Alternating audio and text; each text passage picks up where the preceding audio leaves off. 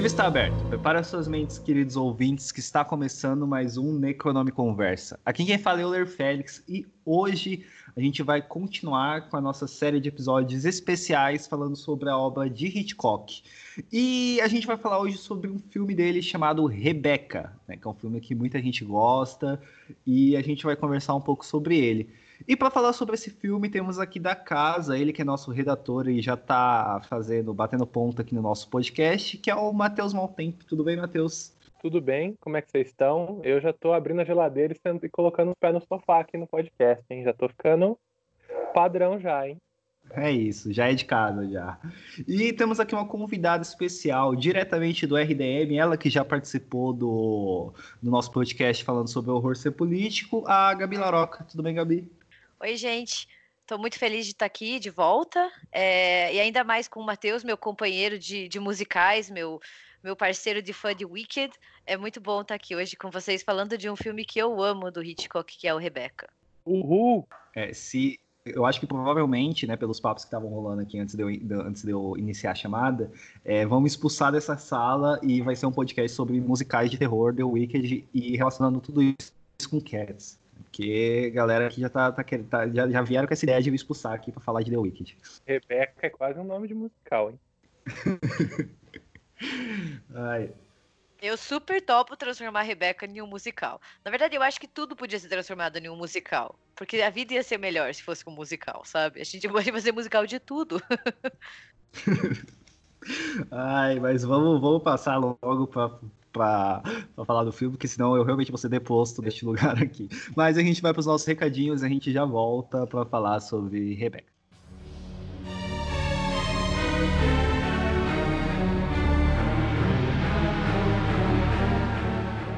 Olá, ouvintes! Tudo bem? Bom, primeiramente gostaria de agradecer a todos os nossos padrinhos e madrinhas que nos apoiam no nosso padrim e dizer que se você puder, é, cogite realmente nos ajudar lá. É, com dois reais você já nos ajuda e muito a manter o nosso site. Então, se puderem, dê uma olhada lá que tem umas recompensas bem bacanas, beleza? É, não se esqueçam de curtir e nos seguir nas nossas redes sociais, né? Só vocês procurarem na Econômica Conversa em qualquer rede social. É, também, né, gostaria de falar que está nos últimos dias da campanha, né, do livro Melhor do Terror dos anos 80 e você consegue comprar é, na pré-venda no Catarse e eu vou deixar o link aqui. É, e se você está gostando da nossa maratona do Hitchcock, né, o Primate nos avisou que o curso dele sobre Hitchcock no MIS está com inscrições abertas. Então eu vou deixar aqui embaixo também o link com as informações para o curso do Hitchcock. É, é isso então, fiquem com o episódio que ele ficou muito foda.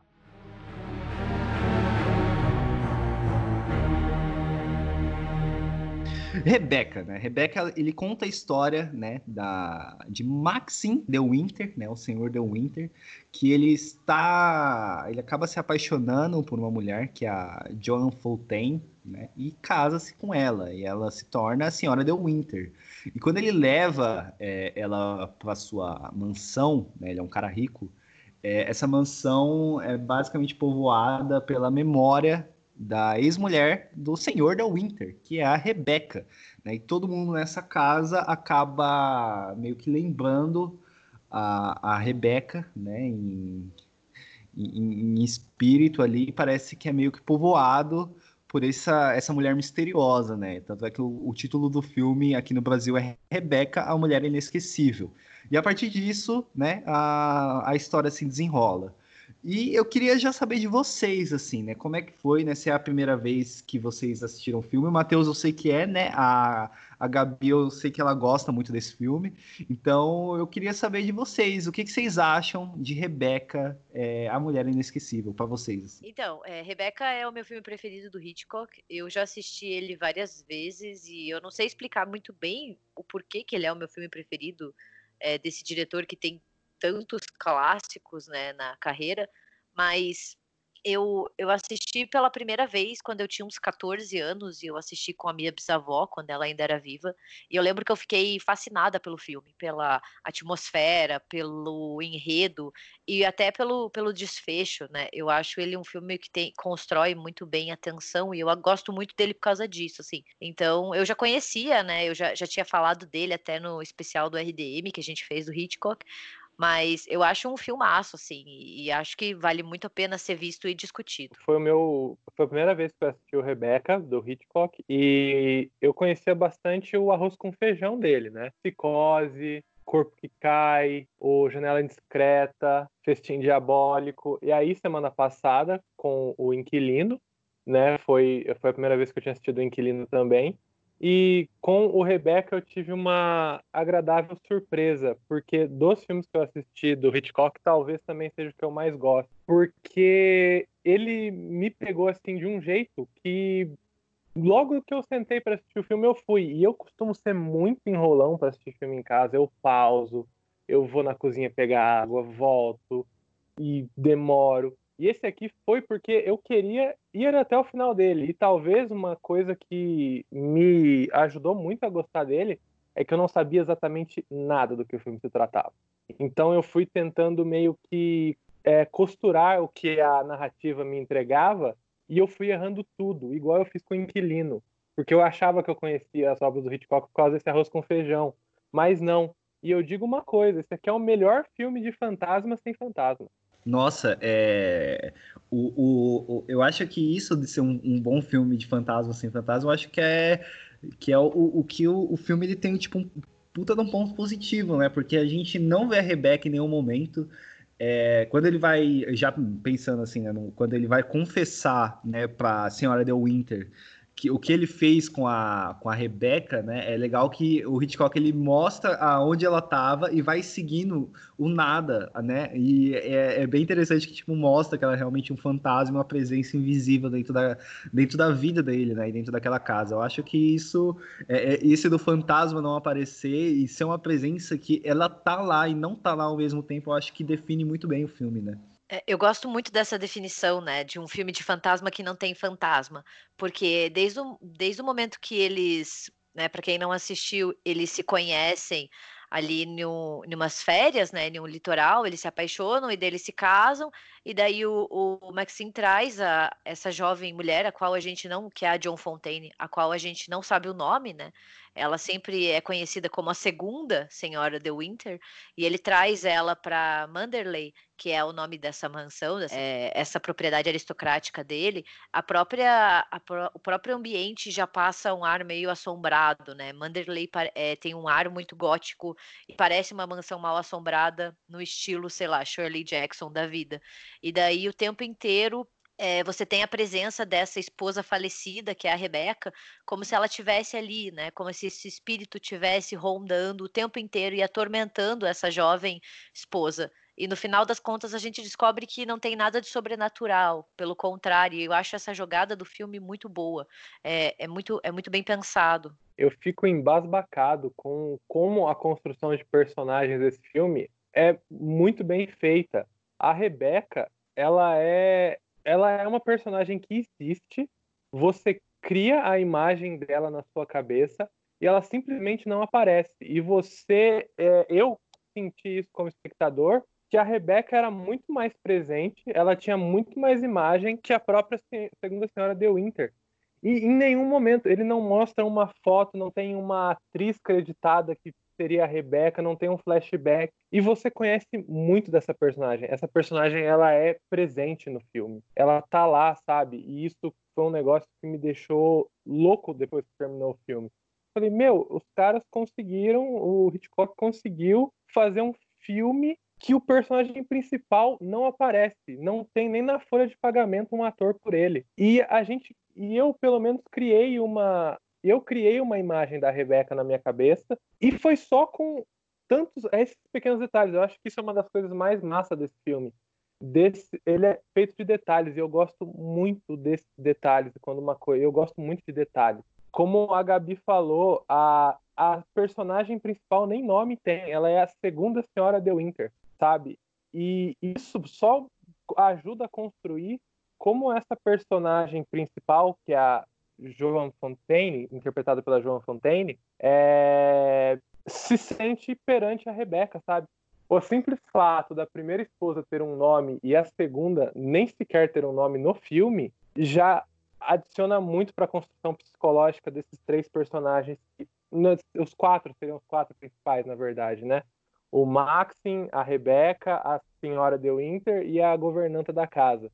É, é, é assim, esse filme eu achei sensacional esses pequenos detalhes. É, a, a senhora Danvers, ela, é, ela também pode até ser caracterizada como uma, uma fantasma também, né? É, já, na, já citando né, o livro do, do, que a gente comentou bastante sobre ele no último episódio, né, o Hitchcock Truffaut, o Hitchcock ele fala que uma das coisas que ele quis fazer é fazer com que a, a senhora Danvers né, a governanta, é, não fosse mostrado tanto ela andando, sabe? Ela sempre aparece, ela nunca tá, tipo, se locomovendo. Ela aparece num lugar, aparece em outro.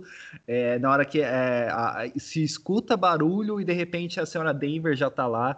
Então a gente já vê que meio que, além de ser povoado por. Além da mansão, né? Ela ser povoada por pelo fantasma, por essa presença da Rebeca, ela é constantemente povoada por esse fantasma dessa pessoa que segue a Rebeca, é, que era uma devota, quase religiosa da, da, da figura da Rebeca, né? E, e, falando da, da personagem da, da senhora Danvers, né, que é a Judith Anderson, que é uma super atriz, ela ele, o filme joga muito com, com esse subtexto homossexual, né? Que ela tem uma paixão pela Rebeca, né? Ela não só era uma a governanta, ela não só cuidava da Rebeca, como ela também era apaixonada por essa mulher. E eu acho que o filme deixa isso bem claro, né? É, quando ela tá ali, ela cuida do quarto da Rebeca, então esse, essa presença da Rebeca fica viva na casa, principalmente por causa dela, né? Então você vê que o quarto da dela não é desmontado, o, o armário, o closet, né, dela tá ali sempre sendo limpo e ela faz de tudo para atormentar a senhora, segundo a senhora de Winter e mostrar assim, ó, esse aqui não é o teu lugar. Porque daí essa personagem principal, que é a segunda senhora de Winter, é, ela fica o tempo inteiro achando que ela é uma usurpadora ali, né? E eu acho que a personagem da senhora Danvers é muito importante para isso, e ela é fundamental por esse laço que ela tem, por esse amor que ela nutre por essa personagem que já não tá mais ali. É, tanto é que quando começa-se a falar né, da, da, do, do, do, do, que que do fim da Rebeca, né? Ela sempre fala que não, ela teria me contado, né? É, então a relação delas era realmente uma relação muito diferente, né? A forma como pelo menos a senhora Danvers via isso era muito diferente. Né? Ah, eu vejo ali claramente um amor entre duas. Assim, eu não sei se a Rebeca teria correspondido a esse amor, né? Até porque, pelo que a gente sabe é, dela, ela é uma personagem extremamente manipuladora e ali ela joga com várias pessoas, né, para ser adorada e ter todos os seus desejos atendidos. Então, a gente não sabe muito bem até que ponto. A gente vê da senhora Danvers um amor ali e esse subtexto, assim, que, que para mim não é nem subtexto, né? Fica muito claro no filme que não é só uma, um carinho, né? É, é um amor ali por essa personagem. Um amor ainda obsessivo, né? Por ela. É, é só isso. Sim, é, e, e, a Gabi falou agora, né, do, do, do, que, que é passado pra gente, né, do, de como a Rebeca é controladora e tal. E eu ia até, até levantar essa questão, né, porque a, a gente tem uma visão da Rebeca que é uma visão não tão confiável, né? Porque a, a gente gente, isso eu acho muito foda no filme, porque o filme ele realmente nos pega de surpresa, né? Porque a gente acredita que o, o Senhor de Winter, ele, ele não quer lembrar da Rebeca porque ele, o, ela, ele a ama, né? Mas na verdade é porque ele a odeia, né? Então a visão que a gente tem da Rebeca é uma visão não confiável, porque é uma visão de uma pessoa que odeia ela. Né? Então a gente vê que ela é manipuladora e tal, mas a gente só vê porque ele fala que ela é assim, né? Isso foi uma coisa que me surpreendeu na metade do filme, que a imagem que eu tinha da Rebeca, eu não, em nenhum momento na, na minha cabeça, e lógico também, é uma opinião tendenciosa do Maxim, porque ele odiava ela. Às vezes a Rebeca não era tudo isso que ele diz. Até aquele ponto que ele confessa para a senhora Denver que ele é, de certa forma, culpado pela morte da Rebeca, eu na minha cabeça a Rebeca era só uma pessoa de uma personalidade muito destacável, sabe? Ela não tinha essas características manipuladoras, etc. Ela era, só uma, ela era uma mulher de uma personalidade muito forte até ali e que não tinha esses traços de vilã, como é o que acontece na segunda parte do filme. Então, assim, na minha cabeça, a Rebeca só era uma pessoa muito marcante e por isso todos em volta dela amavam ela. Até né, quando eu falei que eu errei várias vezes as minhas tentativas de tentar descobrir o final, eu achei que ia ser justamente isso, ia ser um enlouquecimento da segunda senhora Denver em relação a essa personalidade tão presente, tão marcante da Rebeca, dela nunca conseguir chegar naquele nível, a ponto de cometer, a ponto, sei lá, de causar algum assassinato, ter alguma coisa ali. Então eu achei que o que acontecer ali ia ser a. Por isso que esse filme é foda. Eu achei que ou ia ser a senhora de Winter, a segunda senhora de Winter, que ia fazer alguma coisa, ou então ia ser um embate entre a senhorita Denver entre a senhora de Winter, sabe? A Denver ia assumir o papel de vilã final, sei lá, tentar mexer com a cabeça da. Em nenhum momento eu pensei que a Rebeca estava envolvida com. Eu realmente acreditei que ela morreu num naufrágio. Até porque tem um diálogo, não sei se era o primo dela que fala, ou a própria senhorita Denver, que ela era uma pessoa tão grandiosa que ela mesma foi culpada pela própria morte. Apenas ela poderia causar a sua morte, sabe? E eu achei isso tão forte. Eu gostei. Eu acho que o motivo do porquê que o filme conhece também é justamente por isso que o, pelas coisas que o Matheus falou, é que assim, na primeira parte, a gente vê essa imagem do, do Maxim, né, do Maximilian, como um homem enlutado, que está sofrendo, que, que sente falta dessa primeira esposa. E daí, quando a gente chega em Manderley, a gente vê que essa primeira esposa, essa, a Rebeca, ela era uma mulher formidável, ela era amada por todos, né, e, e super proativa, e bonita, e engraçada. E daí a gente realmente acha que aconteceu alguma acidente, alguma coisa assim. E em nenhum momento, pelo menos a primeira vez que eu assisti, me passou pela cabeça que, na verdade, o Maxim odiava ela. Então eu acho que é uma ruptura muito grande quando a gente descobre que o motivo dele não querer falar dela não é porque ele sente falta dela, é porque ele detestava ela. E daí ele cria essa narrativa, né? Porque daí a gente conhece a Rebeca, essa nova Rebeca, pela, pelo olhar dele. E ele é um narrador bem imparcial. E daí ele conta tudo isso, né? E, e, a gente acredita, eu pelo menos acreditei a primeira vez e a segunda vez. Eu sou, sou uma espectadora muito influenciável também, então que ela era uma mulher manipuladora e que tinha várias, vários amantes e que ela não gostava dele, que ela usava ele, etc, etc. E fica essa narrativa fica tão comprometida que até mesmo no final, quando a gente tem essa explicação, né, de que na verdade ela mesmo manipulou a própria morte dela, é, você também fica pensando, será que realmente isso é verdade ou será que ele pagou para o médico dizer aquilo, sabe, dizer que ela estava morrendo de, de alguma doença? Então eu sempre fico pensando assim, depois que eu assisti pela terceira vez, eu fico pensando assim, se realmente ele também não manipulou até esse final, esse desfecho, sabe? Sim, porque é, eu até fiquei esperando, na primeira vez que eu assisti, até fiquei esperando alguma coisa, porque fica os dois ali na frente do, do escritório do médico, eu fiquei até pensando se ter alguma coisa a mais depois daquilo, por causa do... de causa de, desse relato, né, do do médico, né? Eu, eu, fica, fica bem confuso, né? Não fica bem confuso, fica bem é, fica matutando isso na sua cabeça, né? Se você se aquilo realmente é é a realidade ou se, é, se ele realmente manipulou aquela situação, né? É, eu acho que essa, essa influência que nós temos do Maxim, ela se dá justamente pela excelente construção de personagens que o filme tem. A Rebeca, ela parece ter uma personalidade tão forte e claramente ela é a pessoa mais forte de todos os outros personagens talvez não mais forte que a que a segunda senhora Winter, porque eu também acho que do jeito dela, da forma dela, ela tem uma personalidade muito própria. Mas eu não vou entrar numa digressão sobre isso. Vamos para Rebeca. Que a forma como o Maxim se demonstra mais fraco, ela é muito é muito persuasivo você acreditar no que ele diz. Porque como ela, como a Rebeca tinha essa personalidade tão forte, E o jeito que ele fica transtornado da forma que ele fala com ela, da forma que ele fala dela, é, é, é a gente meio que fica mais propício a acreditar no que ele está falando. Porque ele realmente parece uma pessoa com uma personalidade muito frágil. Ele, é, fazendo um, um gancho com o próprio inquilino, eu acho que são personagens muito parecidos, o Maxim com o inquilino. É desse homem que tem essa personalidade que é meio obscura, que ele até o Maxim, ele não é tão franzino quanto o inquilino, mas ele se demonstra perturbado, sabe? E essa essa essa forma como ele se apresenta faz com que nós espectadores acreditemos temos nele, sabe?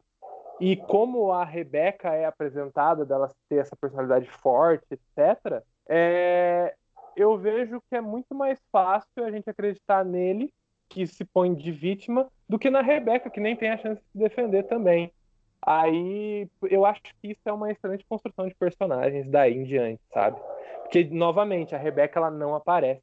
Nós temos, a, nós temos essa personagem formada por vários relatos. E relatos de pessoas com sentimentos muito intensos por ela. Isso é muito importante ressaltar. Ódio e amor, sabe? Então, sei lá, eu acho que é por isso que talvez a Gabi comentou de ter acreditado no Maxim nas primeiras duas vezes mais fácil. Eu também acreditei nele logo em seguida, porque ele tem essa aparência frágil, sabe? E acho que isso corrobora pra gente cair na, na lábia dele se ele tivesse passando alguma mentira. É, eu acho que, que a gente tenha é, essa, essa ideia de fragilidade né, do Maxim, porque a primeira, primeira imagem que a gente tem dele é, é uma imagem que sugere que ele estava prestes a cometer um suicídio, né? Eu acho que a gente tende a, a, a pensar um pouco nele como uma pessoa mais frágil, né? E, e, e, ele cria também, né? E daí a gente também fica na dúvida se ele realmente é isso ou se ele está fingindo desse, do marido é, oprimido pela própria esposa, né? É, eu vou só fazer um adendo, bem nada a ver. Eu, eu já disse que eu sou uma espectadora super influenciável. Eu acredito nos personagens, eu crio raiva com eles, eu fico com dó junto, isso acontece bastante.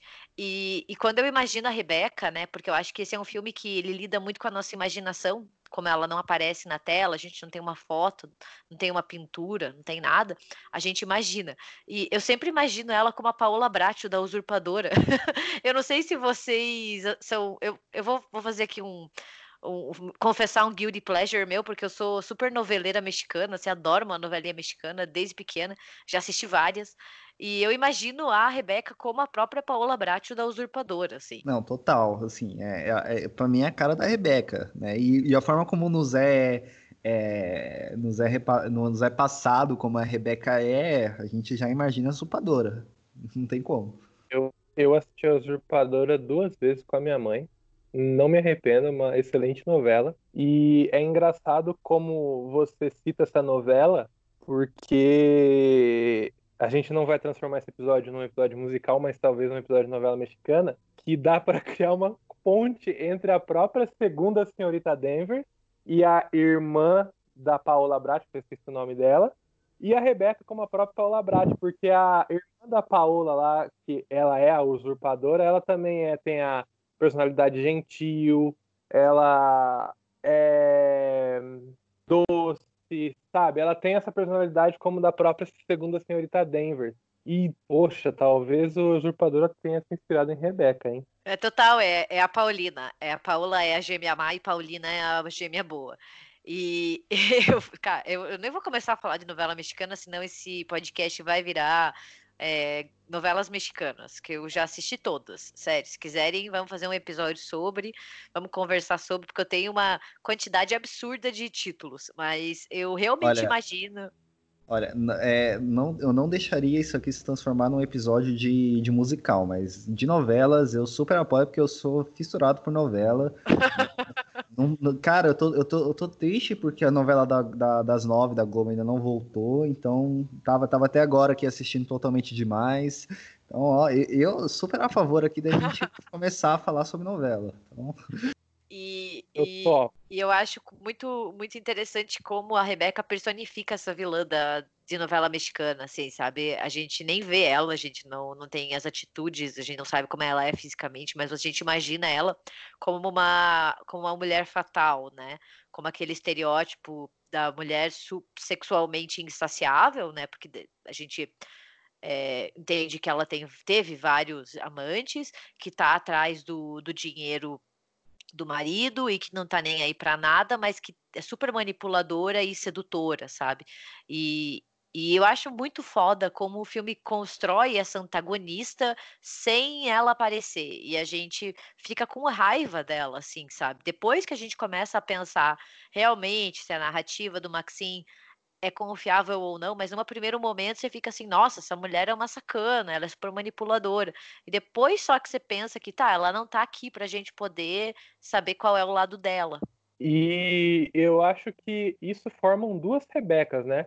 Porque na minha cabeça, de novo, é, a Rebeca do começo até a metade, ela era só uma pessoa formidável, assim, sabe? Na minha cabeça eu tinha ela como, sei lá, ó, vou fazer aqui uma, Tô quase transformando em musical, mas é que foi o primeiro exemplo que me veio na cabeça de, um, de uma referência. Na minha cabeça, a Rebeca poderia ser tipo a Elsa, sabe? Que ela era foda. Uma pessoa fodona e cheia de personalidade e que fazia bem para todo mundo. E disso ela se transforma Paola Bracho, que é ruim. Então eu acho legal como tem essas duas Rebecas também no filme. Sei lá, eu vejo o filme como duas metades de Rebeca. Nossa, esse é um outro nome de novela mexicana. Mas assim, tem duas Rebecas no filme para mim, nessa durante a minha primeira assistida. É, então é, é, já vemos aí que a, a, a Rebeca aí já pode ser até. Já vai ter a refumagem, né? Na, ter um remake agora na Netflix. Só que na verdade já teve outro remake que foi a Usurpadora, né? Então já já já, já começa com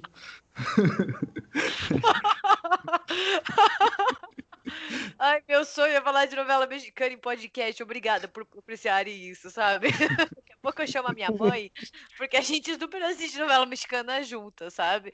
E a gente tem super um crush no Fernando Colunga, que é o que é o Carlos Daniel da Usurpadora. Então, ó, se você, se você estiver escutando isso, quiserem me chamar para falar de novela mexicana, ó, eu super topo. Pois é. posso, é. inclusive, agora que você falou do remake, eu posso lançar uma praga aqui?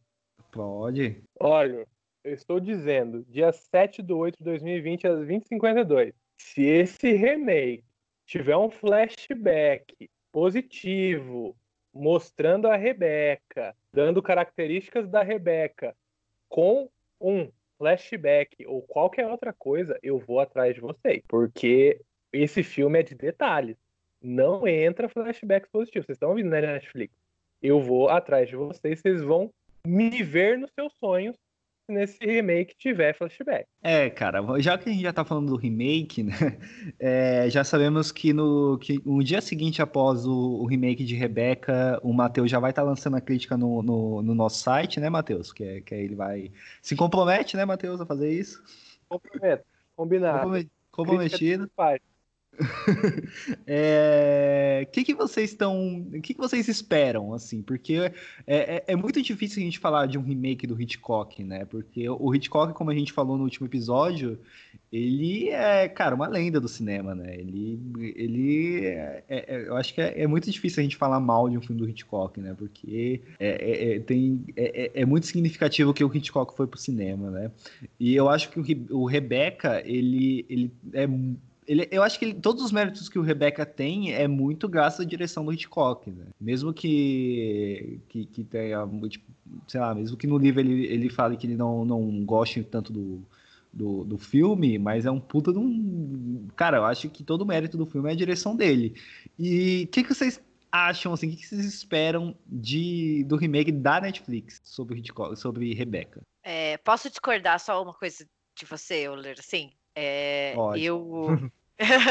eu acho que além da, da direção do Hitchcock, que realmente traz à tona o filme, eu acho que o Rebecca de, da década de 40, ele tem um elenco muito forte. É, então, assim, a primeira, a segunda Senhora de Winter é a John Fontaine, que é uma super atriz. É, muitas pessoas, é, muito foi debatido o quanto ela merecia ter ganho um Oscar pela interpretação dela no Rebecca, ela foi indicada e ela acabou ganhando em 42, no ano seguinte, por Suspicion, que é um outro filme do Hitchcock, e muito se debate sobre como foi aquele, aquele prêmio Consolação por ela não ter ganho no outro ano, né? E, e ela é uma, uma atriz excelente, assim. Só uma curiosidade hollywoodiana, ela é irmã da Olivia de Havilland, que faleceu recentemente, que é uma, da, uma das últimas atrizes dessa grande era clássica de Hollywood, que fez o, o Vento Levou. E, e, o senhor, e o Maxine é o Laurence Olivier, que é um um ator shakespeariano, assim, acho que um dos maiores atores de, desse, desse, dessa Hollywood clássica, assim, é, e, e, a própria e a própria Judith Anderson como a senhora Danvers também é impecável. Então eu acho assim que além dos méritos da do Hitchcock, o elenco é muito bom e é muito difícil bater um elenco desses, sabe?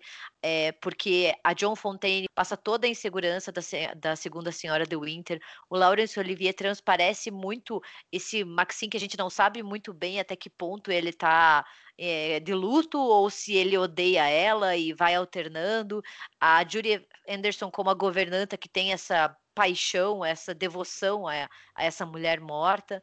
Então eu acho que, que um dos acho que um dos problemas a ser enfrentado pelo remake, além, claro, de não ter o Hitchcock, é não ter esse grande elenco que, que meio que marcou esse filme. Porque quando eu penso em Rebecca, eu penso na John Fontaine e eu penso no Laurence Olivier. Não, concordo, né? Acho que, que eu falei da, da, da, direção do Hitchcock, mas a, é um elenco realmente de peso, assim, né? Que dava que, que, que com certeza ia trazer uma ia marcar realmente essa obra, né? Sim, concordo. Quis fazer um, um, adendo, assim, porque eu queria falar sobre o elenco, daí acabou que, sabe, teve um ganchinho, assim, e, e só queria soltar uma curiosidade, já que a gente tá falando de elenco, porque o Hitchcock, ele é conhecido pelos seus métodos não ortodoxos e até mesmo desconfortáveis perante atrizes e elenco, né? É meio que já conhecido dele. E diz que, que uma das recomendações dele no set do Rebecca foi que ninguém falasse com a John Fontaine, para ela se sentir excluída que nem a segunda senhora de Winter. Então, tipo, é bem foda, porque diz que a atriz realmente estava muito muito sozinha e se sentindo muito ignorada e isolada, porque ele falou pro resto da, da galera que estava lá é, não conversar com ela, fingir que ela não era bem-vinda para passar essa, essa ambientação, né? E, e putz, é, conhecendo todas as histórias dele, isso é muito plausível, né? E a gente fica até pensando, porra, até onde alguém vai para fazer um filme? Mas é só essa curiosidade que diz que a atriz realmente estava muito desconfortável no set. É, conhecendo as histórias que a gente, que a gente sabe do Hitchcock, não, não é tão é, improvável que isso tenha acontecido, né? E, e, cara, falando da John Fontaine, né? É, pô, é, é, Cara, é foda, né, você ver o, o Rebecca, né? Você se sente mal por ela, assim, né? Quando ela assume, é, eu sou a segunda senhora de Winter, é, acontece aquela situação do vestido e tudo cai de novo, né? E ela volta a se sentir mal e, e volta a tudo a se passar como um desprezo a ela, né? Todas as situações ao redor como desprezo a ela e você se sente mal por ela, né? É muito complicado. Essa sequência do vestido também, que é muito bem construída, né?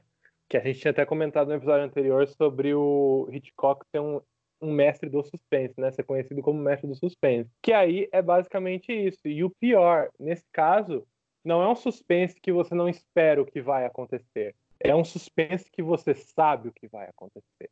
E ele esgarça esse tempo. A irmã do Maxim vai lá ver ela, ela fala: não, não quero que ninguém me veja. Ah, tá preparando um vestido especial. Nossa, e aí acontece um monte de coisa e essa mulher não sai com esse vestido e fala, putz, é o vestido da Rebeca. Fica óbvio que é o vestido da Rebeca. A cada segundo que passa, parece que dói na gente, que a humilhação vai ser grande quando essa menina, que finalmente ela tá se posicionando como a senhora daquela casa, vai levar, não, eu não sei nem o que ia acontecer com ela. Eu fiquei assim, putz, e é uma angústia que ela vai sendo criada aos poucos, né? Durante essa sequência inteira que o Hitchcock faz questão de aumentar ela ao máximo que ele pode. Nossa, a gente acabou até saindo do assunto do, do remake da Netflix, né? Mas é, esse, essa cena do vestido, do baile, eu acho ela o ápice de como ela se sente inadequada, sabe? E são pequenas coisas que vão sendo, que vão passando, E, e, a gente vai ficando com pena da, da humilhação que ela vai, vai sentindo, desse sentimento de não pertencer àquele lugar, de não ser boa o suficiente. E também o Maxim, ele, ele não é muito bacana com ela, assim, honestamente, porque ele larga ela lá, sabe? Ele traz ela para essa casa, para essa propriedade enorme e fala: Ó, oh, você agora é a senhora de Winter, fica aí e eu vou fazer as minhas coisas e cuida aí de tudo, se adequa a tudo. E, tipo, ele meio que larga ela, sabe? Então, ela não só é, ela não só é isolada e inadequada perante o resto das pessoas que moram naquela casa, mas é o próprio marido dela meio que também não oferece um apoio para ela, para ela se sentir dona daquela casa. Então, é, é, voltando ao assunto da novela, é como se ela fosse uma usurpadora ali dentro. Você falou bem do Maxim, porque eu até agora não falei isso, mas que personagem insuportável também, hein? Por mais que eu falei que ele tem essa fragilidade, etc., desde o começo do filme eu falei, meu, que cara chato. Meu Deus do céu, como que você gosta dele, é, segunda Mr. The Winter. Naquela, naquela cena lá que ele pede ela em casamento e os dois estão para fazer tomar café da manhã, ele, ah não, então agora que você é a senhora The Winter, você vai me servir aqui. Eu falei, oh, você conseguiu uma empregada ou você tem uma esposa agora, sabe? E aí depois ele larga ela ali na casa faz os dramas dele, grita com ela, ele sai vazado, e aí ela vai lá, corre atrás dele, e, e, ele fica, não, porque o nosso amor não pode. Eu falo, meu, pessoa insuportável. Meu Deus do céu, que é esse cara? É, segundo a senhora de Winter, não merece ele. Você é muito legal para ficar correndo atrás desse idiota. É, eu queria, queria fazer um adendo, então, já que a gente está voltando. Então, é, eu acho ele um personagem também bem complicado, assim. É, e eu acho que o Laurence Olivier consegue passar muito bem essa arrogância aristocrática que ele tem, porque o, porque o Laurence Olivier foi co-conhecido como um ator shakespeariano, então assim, ele realmente tinha esse, esse tipo de atuação e, e ele ele passa essa coisa assim, ele a gente não sabe se ele realmente gosta da senhora da segunda senhora de Winter ou se ele tá ali também só ocupando um espaço que a Rebeca deixou. Depois ele diz que ama ela e que, e que ele não suportava a Rebeca, mas eu sempre fico em dúvida se ele só não queria assim preencher um vazio, porque ele não faz muita questão de fazer com que ela se sinta dona daquela casa, que ela se sinta querida, sabe? Então parece que ela tá, parece não, ela tá isolada, né, num, num em um ambiente completamente hostil e tudo que ela faz dá errado, tudo que ela faz não é bom o suficiente e daí a gente vai sentindo esse isolamento, esse não ter para onde ir, porque já, o filme deixa claro desde o começo que ela não tem para onde ir, ela não tem, aparentemente não tem família, não tem dinheiro próprio, então é aquela coisa assim, eu tenho que ficar porque agora eu tô casada e ela gosta dele, né? Ela ama ele, vai entender o porquê. E, e daí você, você fica com muita. Você sente muito pela personagem, assim. Não sei vocês, mas eu fiquei com, com muita. Eu me senti muita simpatia por ela, assim. É, ela larga o emprego que ela tinha, né? A única coisa que ela tinha era aquele emprego de, de, de acompanhante da, da, da, da, daquela senhora, né? Ela larga o emprego para viver com ele. Então ela larga todo o último vínculo que ela tinha, ela largou para viver com ele na mansão, né? que aquela senhora também, ela não perdeu muito de estar tá deixando aquela senhora para trás, né? Que Nossa Senhora é outra também. E o que eu acho, o, o Max, ele, ele é realmente Recorte de classe, né, cara? Recorte de classe, né? O Hitchcock no final aí é um filme comunista, Rebeca, né? Todos os, os que são ricos aí já são já são cuzões aí. Isso aí, isso aí chama recorte de classe. e isso, a atuação do Laurence Olivier é muito boa nesse sentido, porque ele também é ambíguo, né? Que às vezes eu realmente sentia que ele estava tentando, quando eles estavam vendo lá a projeção da lua de mel deles, e em outros momentos que é aquela, aquele mesmo sentimento que eu falei do, do café da manhã.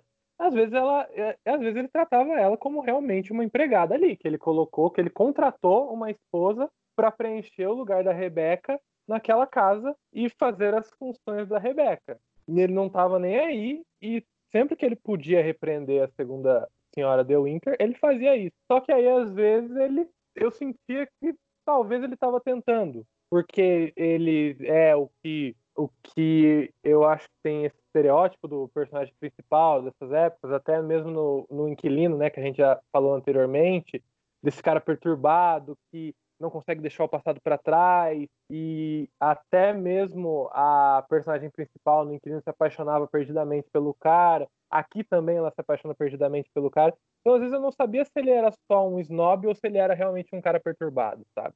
Então, fofocas de bastidores. É... Porque eu, só não, eu não gosto só de filme de horror, eu gosto de filme antigo também, filmes clássicos. E, e, e antes, só uma bobagem, assim, antes de eu gostar de cinema de horror, eu assisti todos os filmes antigos que existiam e que eram possíveis. Assim, existir não é exagero, né? Mas enfim. É, o Laurence, diz que o Laurence Olivier ele não gostava muito da John Fontaine, porque na época da, da escalação do elenco, é, ele queria que a personagem principal, a segunda Senhora de Winter, fosse interpretada pela Vivian Leigh, que na época era a namorada e depois veio a ser a esposa dele até 1960. E a Vivian Leigh ficou conhecida pelo papel da Scarlett O'Hara no Vento Levou. E diz que ele ficou muito bravo quando a John Fontaine foi escalada como a, o seu par romântico. Diz que ele tratava com um certo desprezo a atriz, assim, tipo, então diz que ele não gostava muito dela. Então talvez ele fosse um pouco também de Maxine, sabe? talvez ele estivesse interpretando e também ele talvez estivesse sendo só ele mesmo porque que ele era meio, meio frio e meio indiferente com ela quando as gravações não estavam ocorrendo também. É, eu estava tentando, eu tava dando umas curiosidades para o episódio também, e eu caí nessa, também não sei até que ponto era verdade, até que ponto também eu tô criando memória falsa na minha cabeça. Mas o Hitchcock, ao ver o jeito que o Olivier tratava a Fontaine, ele gostou e aí disso surgiu aquele pedido que ele fez para o restante da equipe de tratar ela com indiferença também. Diz que ele ficou bem, bem sentido que não não escalaram a, a Vivian Leaf. Então, eu acho tudo muito plausível, porque no mundo do cinema, e pense no mundo hollywoodiano clássico, é uma batalha de egos e de superestrelas. E daí você já tem o Hitchcock, que é um diretor que já é conhecido pela sua maneira não legal de tratar pessoas, principalmente mulheres, né? E daí você tem um outro super astro, ator shakespeariano e super conhecido que dá birra que a sua companheira na época não foi escalada. Então, para mim é tudo muito plausível. Porque é muita gente, fam... muita gente famosa e muita gente liquenta, sabe? Sim, então é, é, é, é, nesses casos, principalmente, é bem provável de que tudo isso seja verdade. Mas vamos já partindo né, para o final do filme e, consequentemente, para o final do episódio. Ah, no final, né, tem a, a, a, a confissão, né? É, se acha né, o barco da Rebeca, né? E a Rebeca está lá, morta, né, no convés do barco. E o, o senhor The Winter, né, ele fica um pouco nervoso. E quando a senhora The Winter, né, a segunda senhora The Winter, vai conversar com ele é, ele confessa o que, aconteceu, né? Confessa que foi como é que ela morreu, né? Que ele, ele fala que ela estava se sentindo, estava parecendo é, debilitada, mas que ele estava lá e ela caiu e, e pode, pode, ter batido a cabeça e morrido. E ele colocou no barco e afundou o barco, né? Com ela lá dentro. E depois ele reconheceu um corpo de uma mulher como se fosse a Rebeca. Né? E isso, isso é contado para a gente. E no meio das investigações, a, a gente é, vê né, um dos amantes da Rebeca, né, que a, ele até aparece depois, né? Ele até aparece antes de, dessa cena, que tem uma carta né, que falando que a Rebeca não se mataria, né, que ela tinha marcado um encontro com ele. E aí, na verdade, que foi uma coisa que me deixou um pouco assim, porque tecnicamente para mim apareceria que o maior suspeito do assassinato dela não seria o marido da Rebeca, né, o senhor de Winter, pareceria mais o amante, porque ele teria que ter se encontrado com ela, né? E ela morre naquela noite. Então tecnicamente ele seria o maior suspeito do assassinato dela e não o senhor de Winter, né? O que, que vocês acham? O encontro dos dois não era no dia seguinte, que tava no bilhete, no dia seguinte a morte dela? Não, tava na que ela ia esperar ele à noite. Olha, é, eu acho que o, o, o Maxine ele era o, o suspeito perfeito, né? É, ele já não gostava dela e ela dá todos os motivos para ele matar ela. Então eu acho que, tipo, para mim, assim, né, uma opinião pessoal minha, o, o suspeito perfeito é o Maxim, é o marido enciumado que não, não aceita ter sido passado para trás, sabe? Fiquei pensando nisso também. Que na hora que ele conta para ela, que ele conta para a segunda senhora de Winter que a Rebeca morreu, e depois, foi depois que ele, ele diz que ele empurra ela, ele diz que ele bate nela, faz alguma coisa assim, logo depois ela cai, né? É, e aí ele conta toda a história do barco e tal. Eu fiquei pensando, poxa, que ideia de Irico, né? Pra que que essas pessoas, pra que que esse cara tinha que montar uma trama dessa que era só ele falar que, meu, ele encontrou ela morta. Mas aí me veio isso daí, tipo, ele era o principal suspeito, sabe? Ninguém ia acreditar que ele não tinha matado ela, eu acho. Pelo menos na minha cabeça uma opinião pessoal na minha cabeça, se ele aparecesse e dissesse, ah, olha, encontrei ela morta e blá blá blá, eu acho que ninguém acreditaria que ele era que ele era inocente. Então eu também acho que ele sempre foi o principal suspeito, o suspeito perfeito para esse crime. É, e, e ele diz, né, a narrativa dele é que foi um acidente, que ele empurrou e ela caiu e bateu a cabeça. Mas isso a gente também não sabe se não é uma mentira dele, né? Então fica, fica essa dúvida plantada, né? Será que realmente foi um acidente ou será que ele realmente queria matar ela, sabe? Então eu, eu sempre fico depois depois de ter assistido algumas vezes, eu fico com o pé atrás com a narrativa dele, né? Principalmente assim, será que ele não pagou o médico? Será que realmente não foi um acidente, sabe? Porque se ele odiava tanto ela, será que não seria crime perfeito, assim? E como ele tem dinheiro, ele acoberta tudo? É, até porque ele fala que deu um momento que deu um apagão e ele pode ter se descontrolado e ter feito alguma coisa com ela, né? Então, já fica um pouco claro de que ele agrediu ela, ele agrediu ela, ele, ele assume que ele agrediu ela, né? Sim, até mesmo a narrativa dele é muito estranha. aí. na hora eu tinha até achado que era alguma falha de roteiro, alguma coisa, mas conversando com vocês, realmente para mim foi algo intencional então. Porque se eu não me engano, ele diz que é o que o Euler falou, ele apaga, que ele ficou furioso e apagou, aí ele diz que agrediu ela, não diz como e que logo depois da agressão ela riu ou alguma coisa assim, olhando para a cara dele, caiu e bateu a cabeça. Eu falei, nossa, gente, que historinha, que explicaçãozinha, né? Mas pensando por esse lado, e ele até hesita, né? Que ele diz, ah, e ela caiu e deve ter batido a cabeça, alguma coisa, não sei o que aconteceu. Ele nem explica ainda, ele só fala, deve ter batido a cabeça. Na hora eu achei que era, nossa, deu uma. Esse roteiro deu uma pulada aí feia, hein? Mas agora conversando com vocês, parece que faz mais sentido de causar essa ambiguidade mesmo, que nem ele sabe o que aconteceu aquela noite. Ou sabe, mas está escondendo. É, toda a história dele é um. É, é, é, é, por isso que eu falei que eu acho que ele não é um narrador tão confiável assim, né? Porque até quando ele fala, não, porque é, ela catou é, depois que a gente se casou, uns quatro dias depois, ela me contou coisas que eu não vou nem falar, né? Tipo, eu não vou nem falar porque é muito ruim, mas é muito ruim. Acredita que é muito ruim, acredita em mim, né? E aí ainda tem essa questão de que de, de, dessa história mal contada de como ela morreu e então, né? É, no, no médico fala que ela teria poucos meses de vida, né? Ela não ia morrer naquela noite, ela teria poucos meses de vida, e foi no dia que ela foi no médico, então é realmente muito mal contada a história, né? É, e daí ela mente, ele diz que ela mente para ele que estava grávida, mas na verdade ela estava com uma doença terminal. Então, assim, é, as circunstâncias que envolvem a morte dela são muito, muito estranhas e misteriosas, e também, assim, a gente não tem o que a gente nunca vai saber o que realmente aconteceu naquela noite, porque o filme é, de uma maneira muito inteligente, não, fa não transforma isso num flashback. Então, o que a gente tem é só o Maxine, né, o senhor The Winter, contando. E ele quer, quer se safar, então ele, mesmo que ele tenha matado ela, ele nunca vai contar a verdade. Eu sempre, quando eu assisti, eu fiquei meio, ah, beleza, confio em você. Não, eu não confio em você. Mas uma coisa que eu vou jogar aqui, e aí a gente nunca vai saber a verdade, porque isso daí a gente não vai saber a verdade mesmo, mas uma coisa que me tirou um pouco assim da narrativa que eu fiquei um que eu fiquei meio confuso, falar, putz, então ele tava falando a verdade mesmo.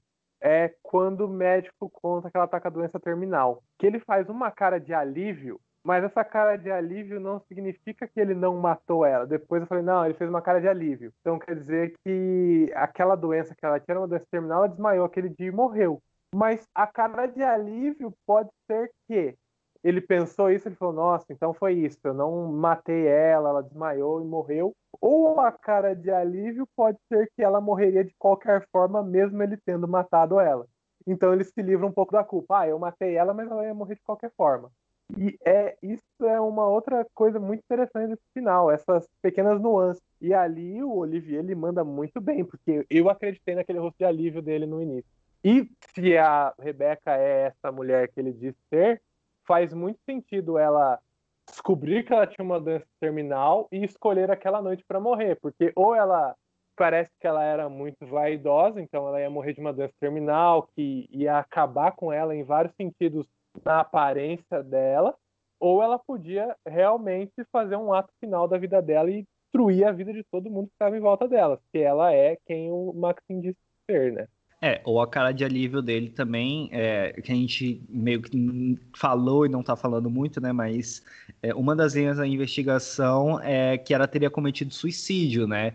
E a pergunta que é feita pro médico é: ela teria motivo para cometer suicídio? E aí o médico responde: sim, teria. Aí eu acho que nessa hora ele percebe que ele se safou, né? Independente se ele ter ou não matado ela, ali ele se safou. Então acho que a cara dele de alívio também pode representar isso.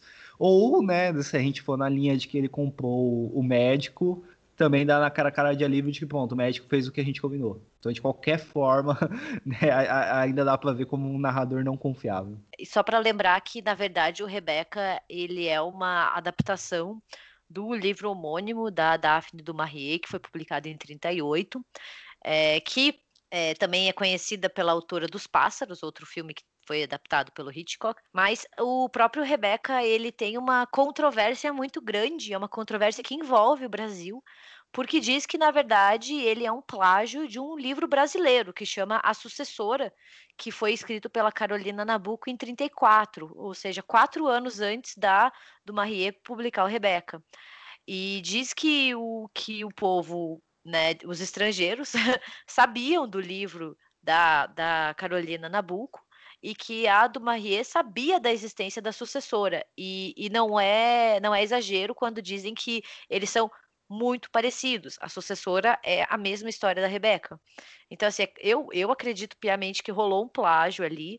Então, tem muito essa controvérsia envolvendo, envolvendo o livro e o filme, né? Que eu acho interessante sempre trazer, porque eu, infelizmente, não li o livro ainda da sucessora. Eu quero muito, é um daqueles livros que está na minha lista faz tempo. Mas falam que, que a semelhança é óbvia demais para ser coincidência, sabe? E a sucessora rima com a usurpadora, que só corrobora com a teoria de que a usurpadora é um remake de Rebeca, que é um plágio de a sucessora. Não, e agora eu vou, agora eu vou, vou revolucionar o mundo de vocês, porque a sucessora também virou novela. Em 1978, ela foi adaptada pelo Manuel Carlos para a TV. Ela passou da Globo de 78 até 79, com a Suzana Vieira, com o Rubens de Falco e com a Natália Timber. Então, a sucessora foi uma novela. Então, olha, gente, todas as conexões, tudo leva para a usurpadora. É, falando em, em remakes, e, e, tem, uma, tem um remake do do Rebeca italiano, né? Esse eu nunca assisti, mas eu sei que existe, né? Tem, tem um remake de Rebeca italiano. Aí fiquem, fica a dica aí para quem quiser procurar e, e, assistir. E eu nunca li também, né? Nem a sucessora nem Rebeca, então é, ouvintes que já leram, por favor, digam pra gente, né? Qual, é, se, é, se é realmente tão semelhante, quais são as semelhanças e, e falam pra gente aí a, a opinião de vocês, porque é, eu nunca li, né? Pretendo um dia ler, mas esse dia não será hoje. é... É, eu já pesquisei um monte só e, e, os enredos são iguais, gente. Tipo, é igual. É a história de uma segunda esposa que vai para essa casa e, e, vive na sombra, rodeada pelo, pela presença da primeira da primeira dona da casa e tem uma governanta. Então, assim, não, não é. Ai, tem personagem parecido. Não, é o mesmo enredo. E daí, quando você vai, vai pesquisando, tem muito, muito para quem se interessar, tem, tem muito material sobre isso. É, quando você sabe que a do Marie e os, e os editores sabiam da existência do romance da Nabucco, daí você fica assim, não, realmente não tem como ser só uma coincidência, realmente rolou plágio ali. Então, encerrando, né, mais este segundo episódio sobre Hitchcock, né, na semana que vem a gente volta para continuar falando sobre ele. Os pássaros, né, que, que foi citado aqui, né, ele vai ser também um episódio da gente, então é, fiquem, fiquem tranquilos que a gente vai falar sobre muitos filmes do Hitchcock. E como eu sou uma pessoa legal e não aguento é, de, de deixar vocês sem saberem né, sobre quais episódios vão ser, então eu vou falar para vocês né, sobre o que, que, a gente vai falar. Então, hoje a gente, no último programa a gente falou sobre o inquilino, né? Hoje a gente está falando sobre Rebeca. O próximo episódio que sai na semana que vem a gente vai falar sobre Festim Diabólico. É, depois a gente vai falar sobre Janela Indiscreta, depois falaremos de Os Pássaros e vamos terminar essa maratona de Hitchcock falando sobre Psicose. Então vai ter muitos episódios ainda para vocês ouvirem, né? Já é uma, um, um bom um bom é, incentivo para vocês também reverem ou verem a obra do Hitchcock. E antes, da, antes de eu terminar, né, queria agradecer novamente né, o Matheus por estar aqui, né? Tá, tá, já é de casa, já, já sabe que é de casa, então muito obrigado, Matheus. Gabi também, muito obrigado por ter participado aqui do nosso podcast e vou deixar aqui aberto né, o espaço para vocês fazerem jabá. Da mesma forma que da semana passada, Matheus já é de casa, então Matheus fica por último, Gabi, onde as pessoas te encontram. É, bem, quero primeiramente, primeiramente quero agradecer o convite para estar aqui de novo. É, foi muito legal falar de Rebeca com vocês. É, vocês me encontram toda quinta-feira no República do Medo e também nos meus perfis pessoais, tanto no Twitter quanto no Instagram. Eu sou Gabi M. Laroca com dois Cs. E acho que é isso, gente. Obrigada novamente e até a próxima. É, o bom é que tanto o RDM quanto o Economic Conversa eles saem na quinta-feira, né? Já teve até ouvinte esses dias que falou que o melhor da quinta-feira é esperar para fazer essa, do, essa dobradinha, né? De dois episódios. Então, é, escutem, né? Que é, que é muito legal.